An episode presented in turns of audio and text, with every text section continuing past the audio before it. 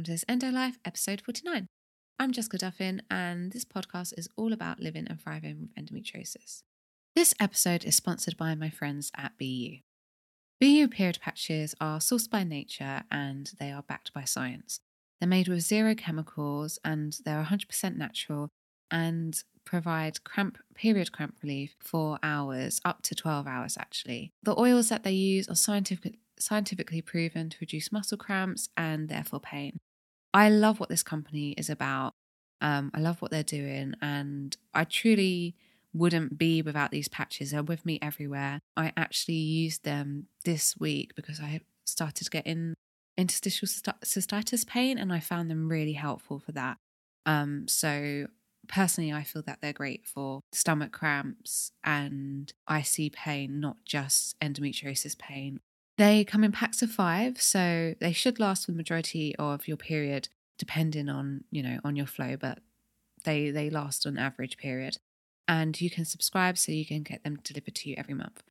They're six ninety nine for a pack of uh, for a pack, or four ninety nine if you go for a subscription. To shop, just head to the link in my show notes and start soothing cramps the natural way. This episode is also sponsored by my free guide, Managing Endometriosis Naturally. This guide is perfect for anyone just starting out on this journey of managing and reducing their symptoms. This 16 page guide takes you through the natural treatment options and holistic lifestyle changes that I made to begin reducing my symptoms.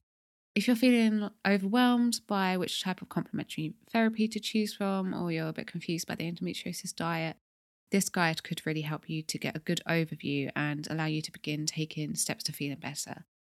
As always, this guide doesn't replace your medical treatment and it's not intended to treat or cure endometriosis, but it does provide you with options that helped me to live well with endometriosis so you can begin experimenting and finding out what works for you. To download, just head to the show notes and follow the link, and you can get your free copy. Okay, we're getting kind of vulnerable today. I know how many of you struggle in your relationships, especially in your romantic ones. And if you listen to this podcast regularly, a couple weeks back, I interviewed Mel Cox, and hopefully, you know, you listened to it. And if you didn't, then and you're interested in relationships or dating, then I do suggest you go back and listen to that one. So, yeah, I interviewed Mel Cox all about managing the strains in a relationship due to endometriosis. And I just thought that a real life example could be helpful. So, today I'm interviewing my boyfriend, Chris, all about what it's like living with me and endometriosis. I feel really nervous about this one because I'm a bit worried I come across like a bitch and a bit like the very particular one in the relationship and a bit selfish and a bit work orientated and goal orientated. I, I, you know, and high achieving and stuff. So it, it I feel vulnerable putting this out there, but I feel like it's going to be helpful. I think Chris and I are very unique in the way that we, I mean, we talk about it. Our, our biggest problem is that we don't talk enough. But then, equally, one of our greatest strengths is that we don't argue and we really respect each other. Like, I would never raise my voice to Chris. I think I've slightly raised my voice to him once and he was super shocked and it was just slightly. It was slightly. It was nothing like I can shout. I don't think he's ever heard me shout. And he slightly raised his voice to me once and I was really, really shocked. And I think that I'm incredibly lucky that I have a boyfriend who is so selfless. And I respect that not everyone's experience of a relationship is going to be like ours. So I guess take what you can from this interview, but equally don't compare our relationship to yours because we're all really different. And I think that it's relative. All basically, all my friends and I are kind of always kind of shocked by Chris's selflessness and his kindness. I don't think it's very easy to come by. So I appreciate that. And I guess one of the downsides to that is that it makes it easier for me to be selfish and put what I need first which you'll probably hear in the interview. I'm just being honest. I I don't know. I just feel a bit nervous about it. um anyway, take what you I hope it's helpful. Take what you can from it. We talk about how I told him about my endometriosis, his initial reaction, how endo affects our relationship and the ways that we cope with it that are quite helpful and the ways that probably aren't so much helpful. And we also kind we also share like some tips and reflections on what we've learned managing endo as a couple. I think this is probably a very particular interview because my whole life is based around endometriosis. You know, even though endo this endo life isn't like what's paying my bills, it's what I get up for in the morning. And I can't like I only work on it on Mondays and Fridays and the weekend and I can't wait to have that chance to work on it. So I think Chris is so ingrained in my life around endometriosis. Like it's the third person in our relationship. There's never a day where it's not there. So this is a very specific relation, specific example, but I don't know. I hope it's helpful. Like Chris wrote an Chris wrote um, a piece about endo years ago, and you guys loved it. And then he wrote he writes a column, and we now write a joint column, and I think people really find it helpful. So hopefully, this very honest and bare conversation will help you. We don't talk about sex. Uh, we do talk about sex in our column. I talk about sex quite a lot on the podcast, but I don't know. It just felt like we wanted to have a bit of privacy. So I hope that you guys can kind of respect, not respect, I hope you guys understand. Like there was just kind of like a line that we just didn't really want to cross together. Um, so we didn't. And so I'm happy to do a solo episode answering questions about sex if you want to send them in, but it was just something that we just didn't want to do together. Here is my interview with Chris.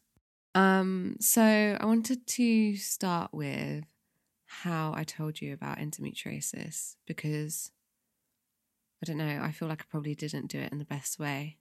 Um, but do you do you remember it? Uh no. yeah, no, no, kind of. I think you you know the story that I'm about to tell is that the first time you ever mentioned it to me was before we were together, but we were talking on the phone, and you'd come out of what I now know was a laparoscopy, but Mm. for some reason I don't know. I thought that you were talking about you'd had an operation, something to do with your car accident, and whenever you said the word endometriosis, I think I thought that that was uh, like a like a condition you'd like picked up in hospital or something, Where like- did you like a superbug, like an MRSA or something. Oh my god. I feel like Um, this is I probably didn't explain it properly because I think thinking of how I know how I thought about you back then, I think I probably would have thought you would have found it awkward if I told Yeah. you. But at the same time, I imagine you probably weren't listening properly. No, and it was early. I was on my way to uh, school, not school, the school that I worked at. Um, so it must have been in the morning. That's a re- why was I on the phone to you at that know. time? That's I so know, weird. But I remember, I remember where I was. And um, yeah, so I thought that you had you just got caught something from one of like the doctors in hospital or something. Um, so for a long time, and I'm not quite sure how we ever worked out that that's what you were talking about. But when I actually did find out about endometriosis, that was probably like a few months into our relationship, maybe like one month, two months. I don't yeah, I think it was one month. I think it was the first month. Yeah, and um, because up to that, I think you'd had you'd had a break from the symptoms for a while, Mm-hmm. and then uh, it it came back full force right when we started our relationship. So I found out about it pretty early on, Yeah. and we kind of learnt about it together because you didn't really know anything about it um, back then either. You'd had it, but I think, like I've heard you say before, you kind of ignored it and tried to like, you know, pretend it wasn't there or push it down or just hide it with painkillers or whatever. Mm. Yeah, that's true. Yeah, so I think we kind of learned about it together. So I I mean, yeah, I can't go back because yeah, I didn't know about it. Um by the time it came back, I didn't think it was going to come back. And that's probably why I didn't tell you about it properly on the phone. I have no memory of this conversation that you're talking about. Um I think it happened. Maybe I dreamt it. I don't But yeah. it's like I'm- embedded as a memory. so but you must have called me Maybe. I don't know. because it seems weird that I would have called you on your way to work to be like, "Hey, I had an operation." Uh, yeah, I probably called you. We were probably uh, arranging to meet up or something. yeah, yeah. Well, anyway, I yeah. So I didn't know much about endo by the time it came back, so I couldn't have changed the way I said it and told you about it. And I think that I think on reflection, what I could have done is when you said to me, "Do you get bad periods?" I was like, "No, they're fine," which was true of the past two years, but not true of like a few years previous to that. So I could have been a bit more truthful around that. But is there another way? I don't know. Should I have told you before we got together, or should or could I have done it better? And what would you have wanted to know? Because you didn't really have a choice. A choice in what? You Well- having, you having it or not? No, like it's a lot to take. I don't know. It, it was a lot to take on really early on in the start at the start of our relationship, and yeah. you Um, didn't really know what was coming. But neither neither did I, No. to be honest. Uh, do I think? So the first question was, do I think you should have told me beforehand? Yeah, Right. Um, no, I don't think that. I think at the age that we were, like, and well, we're not that much older than that now, but like when you're young, the idea of like going into a relationship and being like, look, here's all of my baggage up front, that seems more like the kind of thing that, you know, 60 year olds who meet on like match.com would do okay. if if that makes sense. I think that it would be weird if we start off our relationship and you were like, okay, so here's all of my baggage, just so you know up front. It it was a lot more like spontaneous than that. So no, I don't think that you should have told me up front. Uh, I don't think it would have changed much if you had. Mm. I don't think I would have run for the hills. And until like a few months in, I don't think I even would have really understood the severity of it. Yeah. Yeah, no, I don't think I don't think neither of us did really. So imagine that I had known more about it at that time. Um and I okay, so you wouldn't want her you wouldn't have wanted to know up front, but say like this I mean it's difficult because our relationship wasn't we were friends already, but imagine if we'd gone on a couple of dates and and then I brought it up further on. What would you have wanted to know? You know what? Now that you've said it like that, though, I guess it wouldn't be a bad thing to know it straight away. Now I'm thinking about it from like other people's perspective. Yeah. Like I don't feel bad that you didn't tell me up front, but thinking about it, it would have been helpful to know from the off. Yeah. What I would have wanted to know would have been things that, unless you're quite well informed yourself about endometriosis, you probably didn't know either at the time. Mm. in terms of symptoms, not like I'm going to have really painful periods once a month because, you know, that's fine. Ev- Anyone can deal with can deal with their partner having that.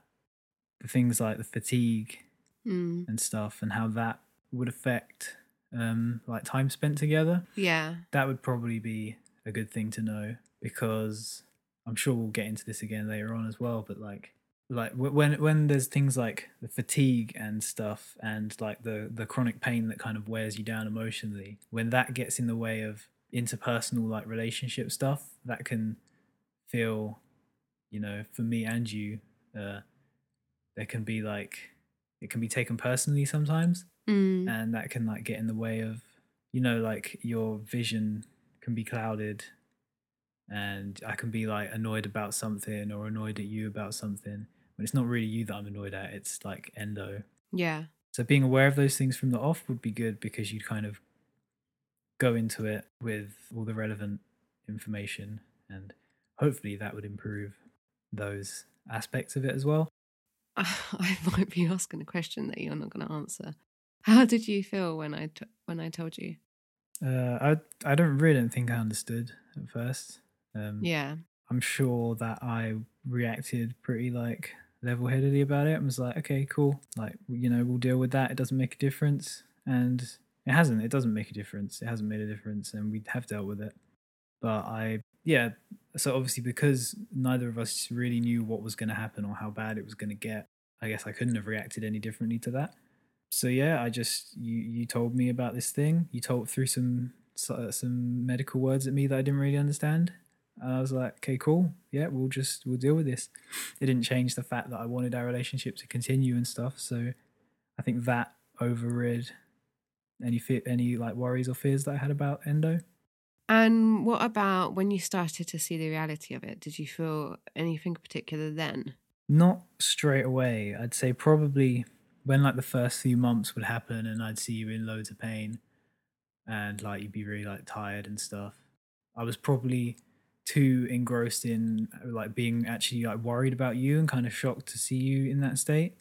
Mm. But definitely like I don't know, let's say like a year in or something when it's like okay, so this is still here and it's like not really going. And I think by then, by a year in, you probably had started working on improving your symptoms with a lot of the stuff you do now. But Yeah, I had because we'd gone to Cape Town already by then. yeah, but obviously there was still a long way to go. Mm. Like there was you were still having bad bad times. So I think when like the um finality of it, the, the like the permanence of the, that might be with you forever hit, that was like pretty worrying and pretty like I don't know what the word is. Worrying doesn't sound like the right word. Um, Scary? yeah, yeah, I guess it was. Yeah, scary that that was going to be part of our life for however long, and then hearing things about like the increased risk of like uh, ovarian cancers and things like that. Like that's obviously scary for any partner to think about their partner getting cancer. I don't think it's a really high risk. So I'll find the stat on that and put that in before anyone freaks out. I'll find the stat and put that in the um Yeah, and exactly. Remember that I'm talking about how I felt at the Previously. time. Yeah. to counter that, the relief that I've found in the last like two years about how drastically you've reduced your symptoms to the point where you can often live a life as if you don't have endometriosis Yeah.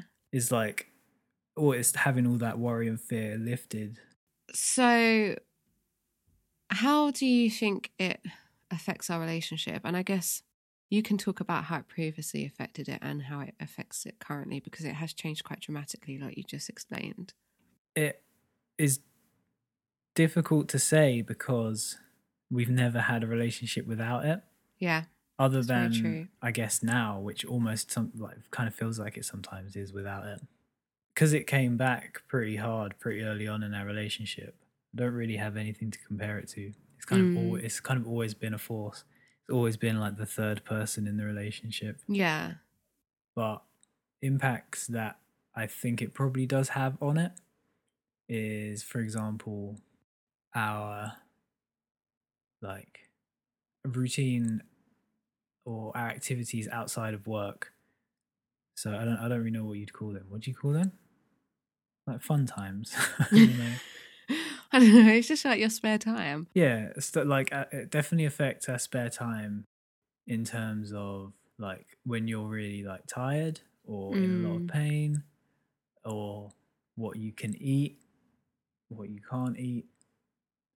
That's probably like quite a big one because because uh eating out revolves so much around like the endo diet Yeah. and as it should because that's so impactful for you and your symptoms but like sometimes i just want to eat loads of like soy and wheat and sugar so yeah, you do. and in terms of like yeah like i mean neither of us really drink alcohol that is No. but i wonder if that would be different if you didn't have endo I don't think so. You don't really drink. no i don't i don't know but that's that's a way that it affects Mm. it. Who knows, like how it could be different if we were less restricted by where we went out to eat, when we could go out to do stuff, how much alcohol we consumed. Yeah. Um, we'd probably cook less at home, Yeah. We cook a lot at home. which, I mean, we'd be worse cooks and probably have less money. So really, that's actually a good thing. Yeah.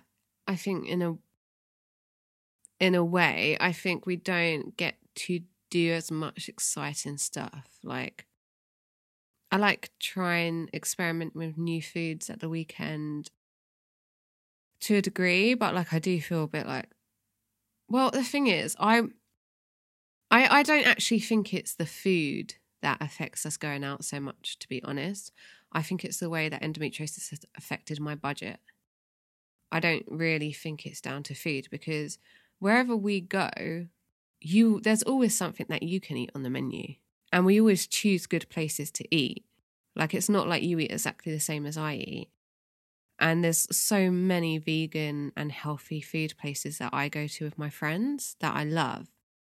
I think it's more it's much more that like we manage time in order for me to manage my energy, especially now we're in Margate. Like I can't really go out. If I go out on a Friday night and then come back, you know, even if I left at 10, I'm getting home at midnight. And then by the time I'm ready for bed, it's going to be at least half 12.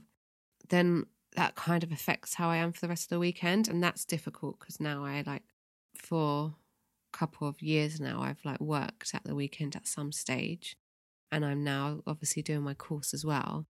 But then on top of that, because I've had to like change my, I've kind of like downgraded my jobs over the past couple of years to the point that now I'm self employed, which isn't a downgrade. Obviously, it's like a step up. But because I'm self employed, I'm building my way up and I'm managing. There's a there's a cap on what I can do energy wise. My income has taken such a massive hit. So I feel like we're obviously really, really careful with budget as a result of that. So I think like if if we had more if we had more money and I had more energy, we would probably go out more the, to eat. Don't you think? Yeah, yeah, I probably agree. Um, and yeah, as well, something that I thought of as you were saying that is not just budget, but yeah, your routine to Mm. manage your to manage your symptoms. You have a very strict routine, so that doesn't really allow for spontaneity. What do you mean? Like during the week? Yeah, at any time, whenever whenever feels spontaneous, to like just go and do something. I don't really have. Yeah. Because Do you think I have a strict routine at the weekend? Uh, I mean, your next like what three months of weekends are like booked in. But that's not because of endo. That's because of endo life. Yeah, but it's all like the same because endo life is works around your endo, right? You ha- you have a strict routine so that you can succeed in all of these places while living with fatigue and getting to bed early and like Mm, managing your symptoms. yeah. So this this structured routine allows you to still achieve despite that, Yeah. right? I feel like that's I feel like the more success you find with a strict routine, the more heavily you lean into it, which is good because why wouldn't you? Yeah. I I feel like this makes me sound really obsessive. But that's how you've managed to go from like having really bad endo to having virtually no symptoms. Obsessive isn't the right word, but like disciplined. You've had to be disciplined with it yeah. to see results. Yeah, I think yeah, we would probably stay out later and stuff, right? At the weekends and things. Yeah. Yeah, stay out later. And also, you don't really like it's affected how you eat, but for the for the better, really, right? Yeah. Because we eat like an an anti-inflammatory diet, and we eat plant based, and we eat really good sources of protein. Yeah, I don't know. Like, you have had to change your diet, but like, how do you feel about that? I mean, yeah, I've definitely had to change my diet for the better. I've eaten like I didn't have a terrible diet before. When I lived with my parents, I had a terrible diet, and then when I lived on my own, I had a pretty good diet, interspliced with some pretty bad stuff. But yeah, now it's very good. It, it's, basically an endo diet with a few of my own additions on top. But again, like how that affects it, it's not. It's not that "Oh, I wish I could eat all this other stuff, but I want to. I have to eat this endo diet stuff. It's more like the spontaneity of like, oh, why don't we just go do this thing later? Why don't we just go and eat at that place? But then, oh, it doesn't serve gluten free or something like that.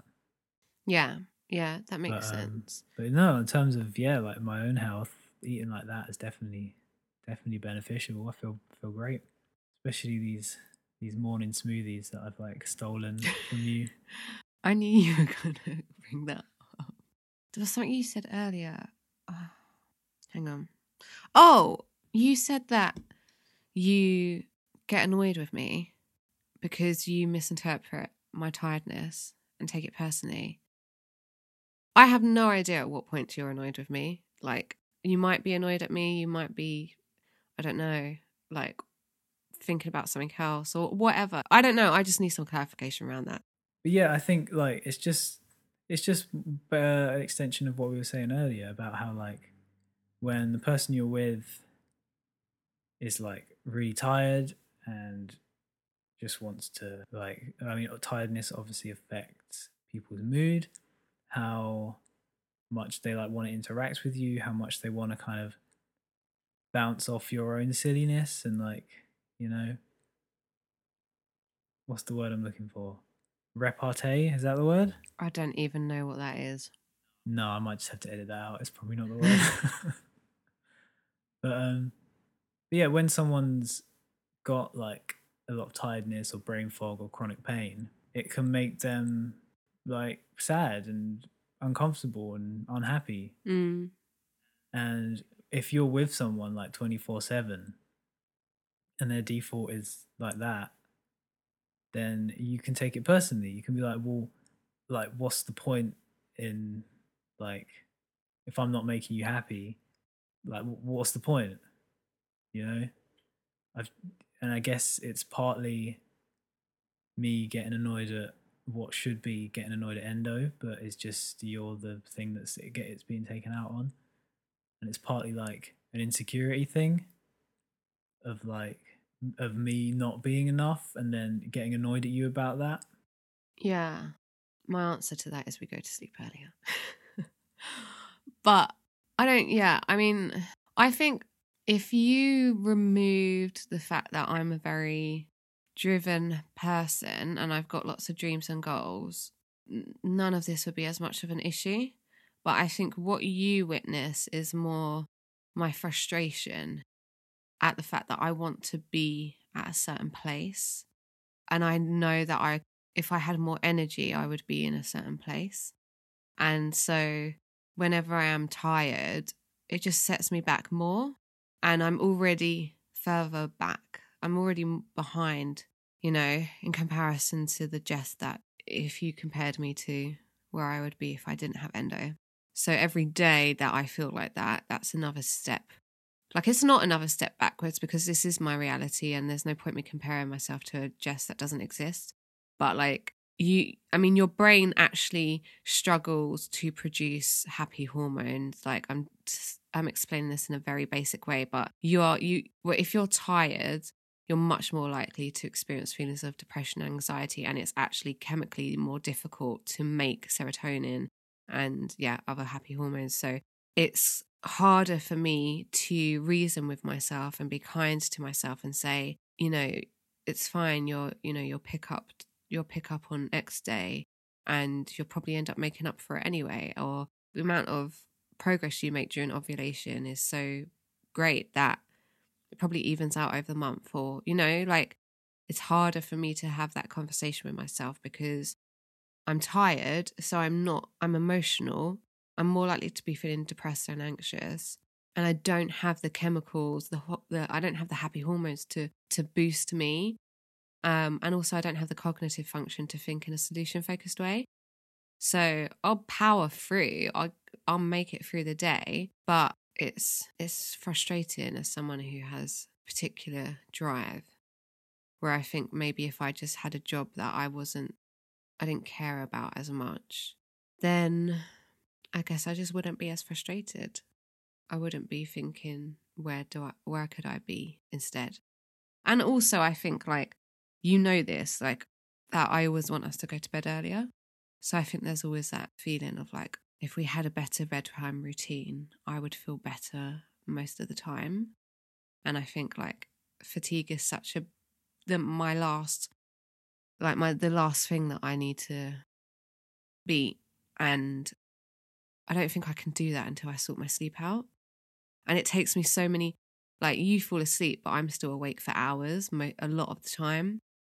So even though in your head you're like, oh, we're going to bed and it's like, it's not that late, it's 11 or it's half 11. And obviously sometimes we get to bed at like 10 or whatever. But then I've got I'm not falling asleep at that time. So it's and then obviously the later it gets, the more anxious I'm getting about getting sleep. So it makes it even harder to fall asleep. So I think I'm probably a bit angry about that because I don't think you probably understand as much about how difficult that is for me and how important it is to get to bed. But I I know that I will work late and I'm trying to like nip that. But I think one of the reasons why I ended up starting to work late is because we I knew you didn't want to go to bed that early. So then I started like working late and being more flexible. But actually, I don't think that's worked in my favor at all. And now I'm like in the habit of like working until nine or sometimes, well, I'm, I'm clocking it off at nine now. So yeah, I think probably what you're witnessing is frustration, which, yeah, it's nothing to do with you. It's to do with where I am in life and where I want to be and all of the things that I know I'm capable of doing. So, okay, so that's all the ways that it affects us. But what about the ways that we cope with endo that you think are helpful? Even though I know that your next follow up question is going to be, what aren't we so good at? So I'm going to preempt to that. And I'm going to say that what we're not so good at is communicating. But what I would kind of, what kind of links to that, which I think we're good at, is understanding. So when we when we talk about something, when we do actually get around to like bringing it up talking about it, we're pretty understanding of each other's struggles. I think I'm pretty understanding of endo. It helps that I know a lot about it now because of the work that you do and like a lot of the things that I write as well. Got pretty good understanding of the condition and the symptoms and how it affects you. So that's yeah, that's something actually that we do well. Um, that we both know quite a lot about the condition, so that removes a lot of like the mystery around it. I think if you were trying to, if you were trying to uh, deal with a lot of these symptoms, but didn't really know the cause of them, that could be that could be way messier and more difficult to deal with. So I think that's good, and I think that yeah, we're understanding when we talk to each other about it and patient. I, I think um I am very verbal. So you will know pretty much every single day where I'm at with my endo.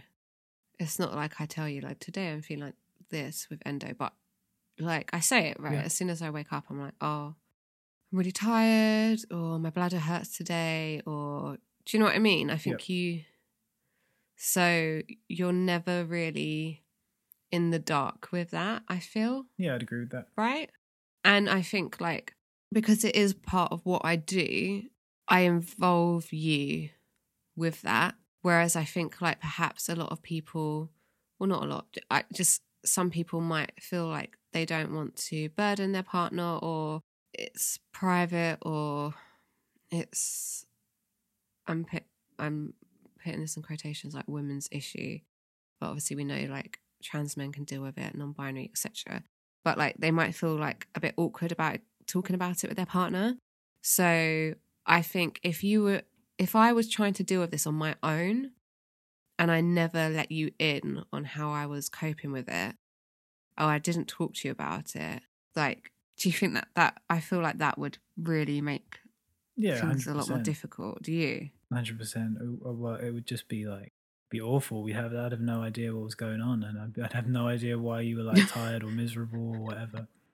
Yeah. So I find I find like I get messages from people about stuff like this, and then when we talk, it turns out that they haven't told their partner about endo or explained it to them, or they might say I've got endo, but they haven't told them all of the symptoms, and I think that shocks me because I don't think you can share if it works for you, then that obviously that's cool. So I'm not saying this to be critical, but I think if you are looking to share your life with someone, but then you're not sharing all of the parts of you because you're ashamed or you're embarrassed or you don't want to burden them, then it, it is going to be difficult at times. Yeah. Yeah. I can't imagine not knowing about it and then you still having to deal with all those issues. That seems so counterintuitive. Like it's going to make it very difficult to deal with as a Yeah. couple. Uh, I f- yeah, I feel that the fact that I know quite a lot about it, as well as you know quite a lot about it, means that we have a good vocabulary to discuss it. Ooh, So, that's a good you know- point. Yeah. Yeah, exactly. having that language. So we um, yeah. it, it means that our conversations that we have around it are more useful, and we probably get more out of them and can come up with better strategies of how to, how we're going to deal with it as a couple. Yeah. No, I agree.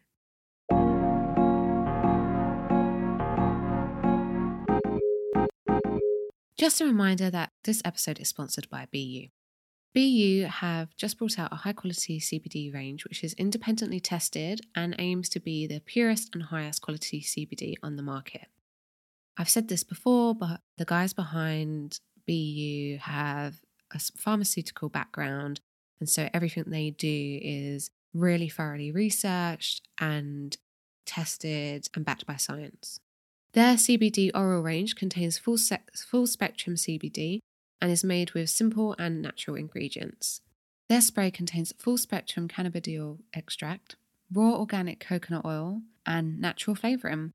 That's for the berry spray. They also come in two other flavours lemon, which again just has natural flavouring, and the natural, which is simply just the two oils.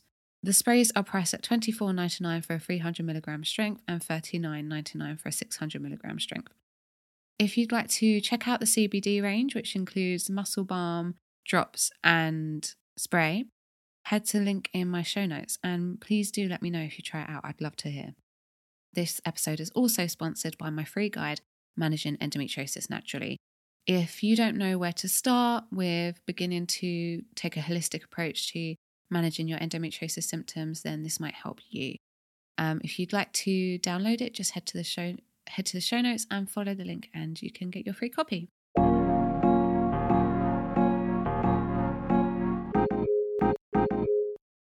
Okay, well, you've already touched upon this. So, what do you think are the ways that we don't cope with it so well? Yeah, like it's just yes, the communication thing. In case anyone listening couldn't tell, I'm not like the most open, talkative, uh, for foregoing. Is that the word? Forthcoming. Yeah, yeah, something like forthcoming person. I'm pretty like closed and introverted. Mm, I guess that can be very frustrating for you, yes. and that goes into like you know relationship stuff as well, which endo very much falls under. Yeah, that's the big one. I can't think of any others. Can you think of any others? Um, I think, uh, yeah, I mean, it, it definitely comes down to communication. I think I would like to plan things more, and I think you don't, if that makes sense. Like, I think I would feel less frustrated, like going back to me feeling like I'm frustrated where I am in my life because of endo, than if I had. This isn't really how we cope with en- endo. I think it's and it indirectly links, but like if we were okay, so I work three months ahead, but on top of that, like I I kind of know what I'm doing for the next three years, which is completely normal. If you have a business plan, you you, you generally know what you're doing for the next five years. Um, and it's flexible, completely flexible, and you might get it all done in a year, or you might get it done in, I don't know, 10 years. Who knows? But you have kind of like a plan to work to. And that's really helpful for me. I'm making myself sound like such an obsessive person, but it is normal. Yeah, I don't. I don't think you have to worry about sounding. Um, I don't think you have to go on the defensive about it. Like you're a disciplined person, and that's a good thing. yeah, but I'm flexible as well. And I, yeah, and I have my downtime and stuff. Yeah, But I think because we don't plan for our future in the same way, I mean, I guess I try to, but then I feel like I'm pushing you a lot with the plans. That sounds like I'm trying to push you to get married, but I'm not, by the way, people. I'm not into getting married. So I'm not trying to force him down the aisle. Um, guys, we have an announcement. down the oil. I said down the down the aisle. Um, no, more like where we're gonna live and traveling and stuff like that. I think that all accumulates into this ball of frustration that I have about where I am, especially because I'm older than you as well. And I think you're much more happy to go with the flow, and I'm not. We're quite. I. I wouldn't even say we're quite polar. I think we're completely polar opposites in that respect.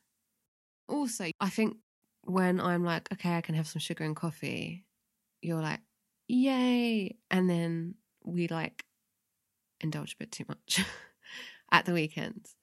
And then I feel like shit come Monday. Most Mondays I feel pretty rough. And I noticed when I wasn't doing that kind of binge or like over, con- if I was just a little bit more limited or or even just balance my blood sugar over the weekend because come the weekend I just I just don't balance my blood sugar really at all and then come Monday I just crash so Mondays are really hard days for me always and it's not a nice way to start the week so How, how you feeling today? uh yeah same just but I mean obvi- I'm like at the end of ovulating so this is probably the best Monday that I have all month I think like we're both really big foodies, aren't we? Yeah. So we can like really like create some monster meals and puddings sometimes. But it's fun. It's just having like uh I don't know, like oh, should we just have this should we get a smaller chocolate bar? Cuz that worked quite well, didn't it? Do you remember when we were getting small tubs of ice cream and chocolate? Yeah. I mean, I thought it worked quite well. I reckon you were quite disappointed. No, but like I'm sure my sure my future diabetes was thankful. Yeah. Yeah. I think I would like to go back to that. But I do think we can kind of bounce off each other in terms of food. We're like, oh, should we eat this? Should we eat that? Should we eat that? Yeah. On the whole, we're pretty good at managing endo together. And the main reason for that is I'm kind of I'm preempting your next question too, which I think you're going to ask me about advice for other people. Um, the reason that I think we're pretty good at managing endo as a couple is because we both know a lot about it and we've taken time to Mhm. research it. And that removes a lot of the mystery around it and that makes it a lot easier, you know, to tackle. Like in movies and stuff where you have to you have to learn about the monster and find out about like its weaknesses and things before you can like I feel like you're it. talking about Dungeons and Dragons here, not really a movie. Yeah, maybe. Pretty much. Yeah. Yeah, no, I know what you mean. That does make sense. Well, you sort of preempted my last question, but not my second, my next question. Ooh, curveball. So, okay, as a partner, what would make a difference to how you experience life with endo? Because one thing that I notice that you do, and you do this in all areas of your life, is that you're a people pleaser. Yeah. And you, I wouldn't really say your own health or needs or desires are at the forefront of your life. Mhm. And so a lot of the columns that you write are quite like, it doesn't matter about you. you need to do this for that person. And, but, but of course, if someone is struggling themselves with the strain of endo in the relationship, I mean, as in the partner, that might bubble up into resentment or disappointment, or they might just be struggling to watch their partner in pain and they don't have anyone to talk to about it because they don't want to make the partner feel guilty. Mm. So I think it's still important to look after yourself as well. So I don't know, yeah, like as a partner, like what would make a difference to how you experience endo? I don't ha- have anyone that I talk to about it other than you. Mm. So there's no one outside of the endo that I can talk to about any issues that I have with it. Um, whether that affects me negatively or not, I'm not really sure because I haven't tried talking to anyone outside of it about it. Uh, with regards to what you're saying about like the the columns that I write and stuff about being like don't care about yourself, just do for the other person. I mean, that was a gross like exaggeration, but you know what I mean, like the backbone Yeah, of them. So I think that that's coming from the perspective of me, who I'm relatively healthy. Like I don't have any pre-existing health conditions of my own. no. Uh, I don't have to visit the doctor. I'm of a fairly positive, mild mannered disposition. I don't know if mild mannered is the right word. You know, what I mean? Yeah, I think so. like pretty like level headed. So I feel that that affords me to be able to think like that. Mm, If a partner has their own health issues and things going on, then that completely changes how I would. Um, and I think I've made that clear in some of the columns as well. like, what would make a difference? Like, what would make it better for you? Or hypothetically speaking, for someone else? Yeah, I mean, I wonder if I wonder if talking to like a counselor or something about it would help. And I couldn't say until I'd done it because I haven't done it in any aspect of my life. I mean, I know people around me who are very much like up for like talking to counselors and stuff, uh, but I haven't done it myself. Um, but that could help and that is definitely something even though i haven't done it i can 100% see the benefits of it and would recommend that other people if you are a partner of someone with endometriosis and you feel maybe a lot of pressure from the weight of it then having a third party to speak to that isn't you uh, that isn't your partner sorry um, could really help. You could help you get things off your chest that you might not want to say to your partner because you don't want to guilt them or put more of a burden on them.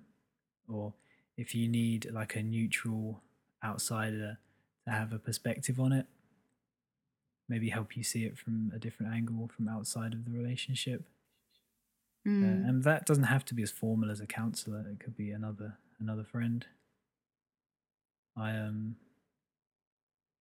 i mean i have friends that i talk to about it but often if we're talking about endometriosis i'm more just like educating them about the condition more so Yeah. than like interpersonal relationship problems that it brings up Yeah, that's true. And one I I forgot about this, but one of the other things I think we do well, although I think it has its issues, is that like we share roles, so we share the cooking and we share the washing up. Yep.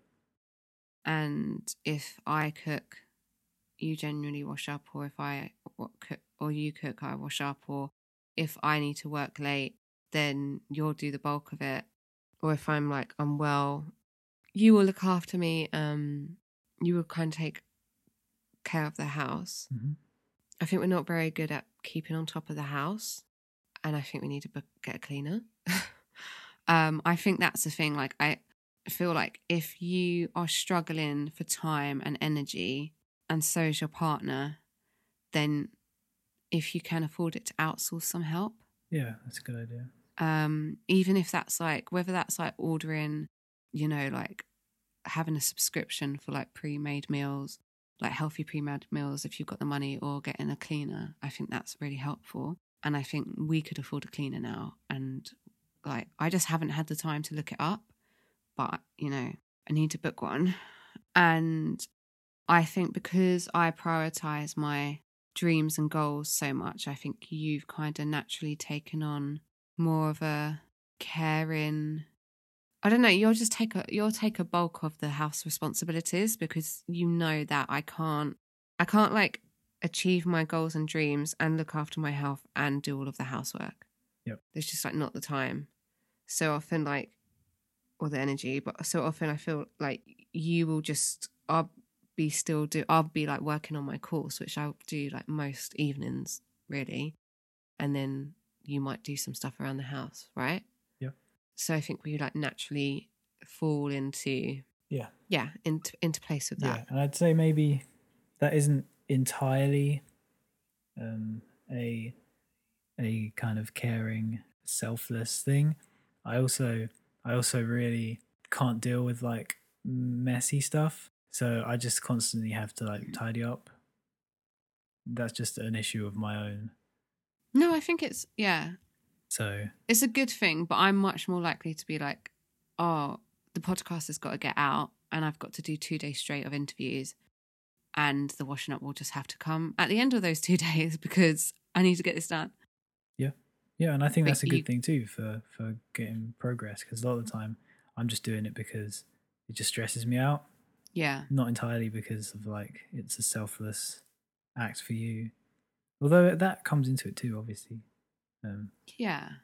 um, that's just yeah, that's just my own neuroses that it makes me do that as well. No, but I think it's a good thing. Like if I had the time, I wouldn't.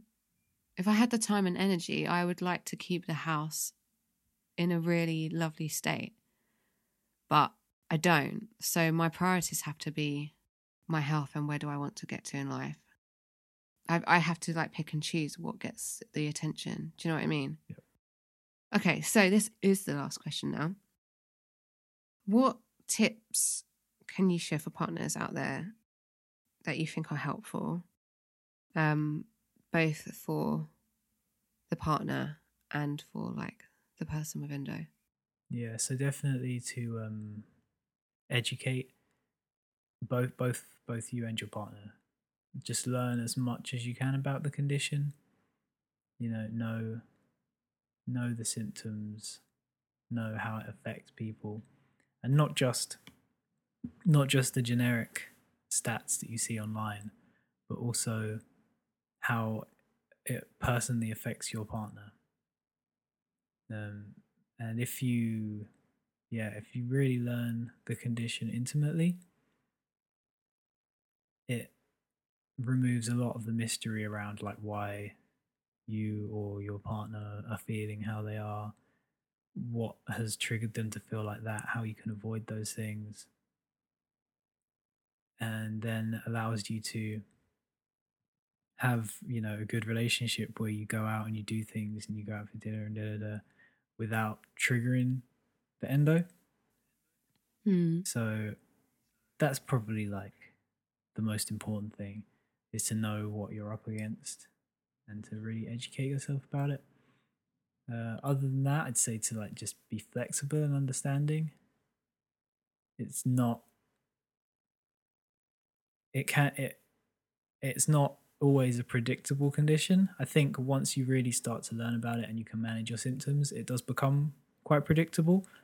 Like you now Yeah. are pretty good at knowing like what you can and can't eat, what you can and can't do, when you are and aren't going to get pain, and we can work around that. But if you're not quite so good at managing your symptoms yet, it can be unpredictable. Plans might have to get cancelled. Um, you know, things might have to get changed around, changed. So just be flexible, understanding, patient. You know, it sounds silly, but just just you should really just be that like that with your partner, whether they've got endo or not. But in case it needs repeating for anyone.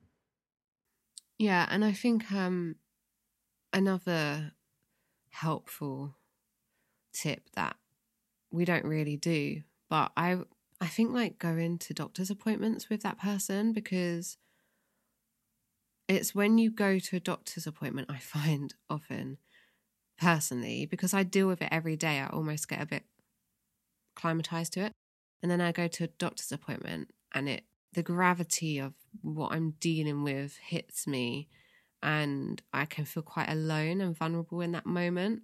And also I think it's also it's like quite important for that partner to witness that and realize what it's like going to the hospital and having all these different tests and being prodded and poked and and you're just not on your own. Like that time obviously I passed out in my pre-op. Like it it would have been I probably I probably wouldn't have passed out if you were there, I imagine.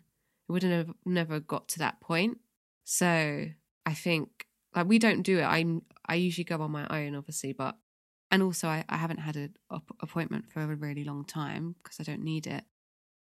Um, but that doesn't mean you can't. You shouldn't get your checkups, people. You should, but um, yeah, like we're not doing that. But I think generally I think it, it's really helpful to have your partner there if you want them to. And I think it's helpful for both of you because your partner can remember things that you might forget, or vice versa. And then your partner's kind of invested in that journey with you. They know what you're going through, they know the reality of it. It's not like you're.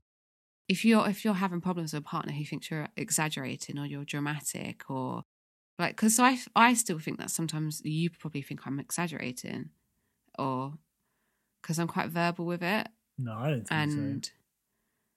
I don't think that ever happens. I don't know, and because my family, like, look at my mum yesterday. She was like, be careful when you go to Bali because you know you've got bad health. like I just worry that it sounds dramatic and like an, an over exaggeration or something. So I think it's it's reassuring to go there to a doctor's and then have like that person see it as first-hand information rather than you going back and then having that paranoia that that person doesn't really believe you Yeah. because as people with endo we've we experience not being believed all the time so it's really it's really easy to have that paranoia about anyone in your life not really believing you Yeah. so yeah i think that could be that's a helpful tip um and I'll I'll come with you to your next appointment. well yeah i mean we've If talked about that i don't know when i'm going to have one hopefully not soon um I'll do the surgery myself. I don't even have a doctor actually right now. I'm under no I'm under no care. That's really bad. Oh, yeah, I think like relationship counseling and making time to invest in that is really important. Like I know you wouldn't be down for it, but like I would have like and if I had the money, I would have my own like life coach, my own counselor, a couples counselor because I just think it's so healthy and all the research that I've done from interviewing people and reading up on it is that like having regular like contact with that external person who can help you work out minor things before they become big things is really help really healthy and helpful. And I know like Julia Allen, Juliet Allen, she recommends that. If you got if you're open to that as a part as a partnership, then having like I don't know, like if you're struggling to go to couples counseling together or if you're not struggling just having that kind of like i, I don't know like a monthly like joint life coaching call or joint relationship coaching call once a month just to check in just to have that maintenance before things like snowball. But obviously i've got like a really i've got an interview of a relationship coach and that's not coach psychotherapist so listen to that if you're interested in more of that Cool. Do you have any more tips to share?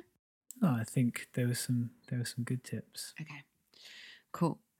Well, yeah, thank you for being on and have fun editing this interview. Yeah, That's all right. I feel relaxed because I'm in full control of what comes out of my mouth in the editing process. Okay, cool. All right. Thanks, babe. Cool. See you later. Bye. Bye. So that's it. Thank you so much for listening. If you want to find out more about what I do or read more on endometriosis and living well with it, um, you can head to my Instagram page, which is this underscore endolife. Um, you can head to my website, which is www.thisendolife.com. And you can also get um, a free guide to managing endometriosis naturally on my website. Um, I've put the link in my show notes. It's a beginner's guide to getting started and all of the areas that I um, have worked on to help reduce my endometriosis symptoms and pain and live well with endometriosis. As always, if you like this show, please rate, review, and or subscribe. Really, truly does help others to hear the podcast and hopefully will help them to live better with endometriosis. This episode was produced by The Pod Farm.